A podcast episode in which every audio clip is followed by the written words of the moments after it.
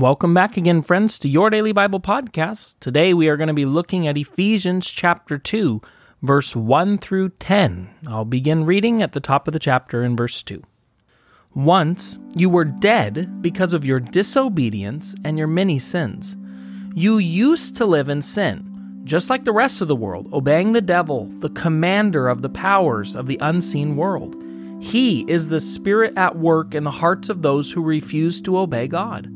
All of us used to live that way, following the passionate desires and inclinations of our sinful nature. By our very nature, we were subject to God's anger, just like everyone else.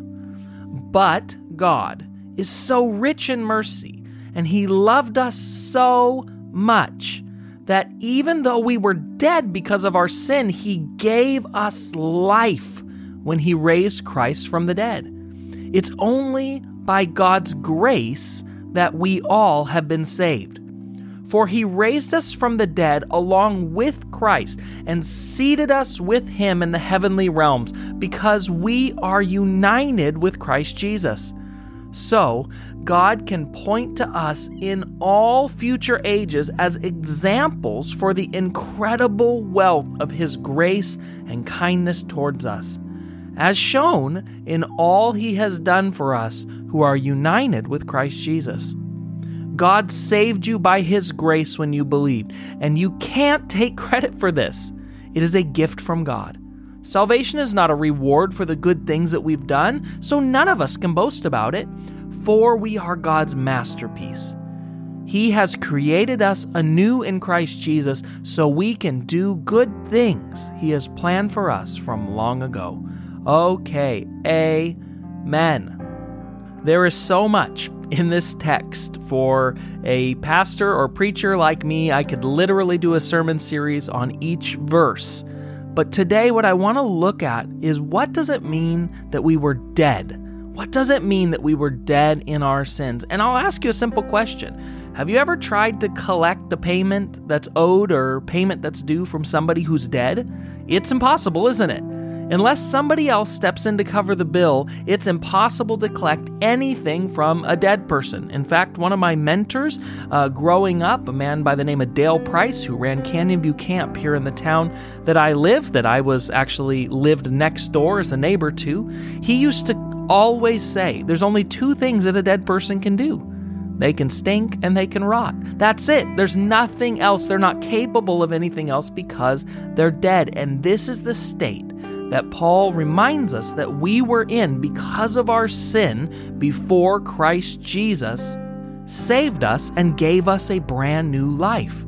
You see, you and I could never pay off our debt because we were dead. And when you're dead, you can't pay debt. You can't work. You can't earn because you're dead. It's a simple analogy, but it's such a important thing for you and I to understand. No matter how good you think you're doing, no matter how much work you think you're doing to earn um, merit or to earn credit with God, it doesn't work because when you're dead, it doesn't work. It doesn't count. Dead people can't earn anything. They can't pay their bills. And before Jesus, we were spiritually bankrupt in the same way. We were dead and there was no way out. But Ephesians 2 4 tells us this wonderful thing God is so rich in mercy and He loved us so much that even when we're dead, He sent Jesus Christ to die for us.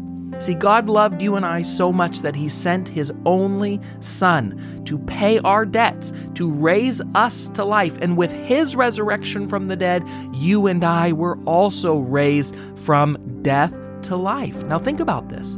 Now, because you're alive, not only are we now debt free, debt free, that the, the payment that you could never have made for your sin debt, now it's been done, it's paid for, now you're debt free but you've also now, because your debt has been paid, been given the freedom to live a brand new life.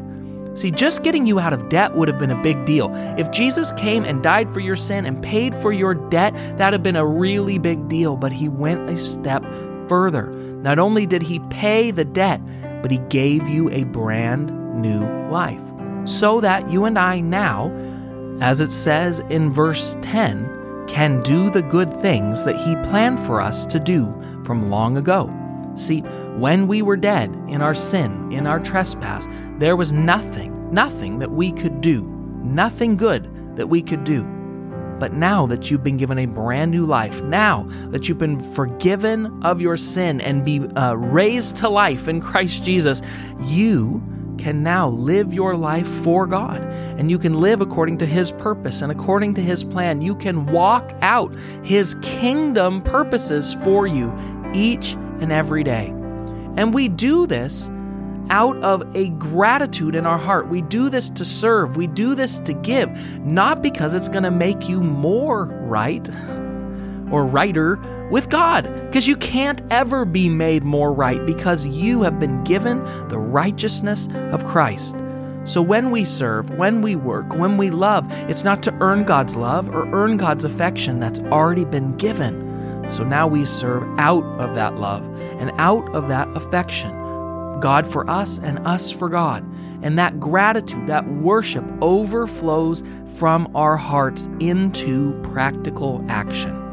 You and I have been given not only a clean slate, but we've been given a new life. So, what are you doing with it? Let's pray. Jesus, I thank you today that you paid my debt, a debt that I could never, ever pay. And I thank you that each and every day you are pouring new life into me by your Spirit. I pray that we would use this life that you're giving us well, that we would serve you with everything we have our hands, our feet, our mind, our mouth, everything, God, because we love you and we are grateful for all that you've done and all that you're doing. Amen.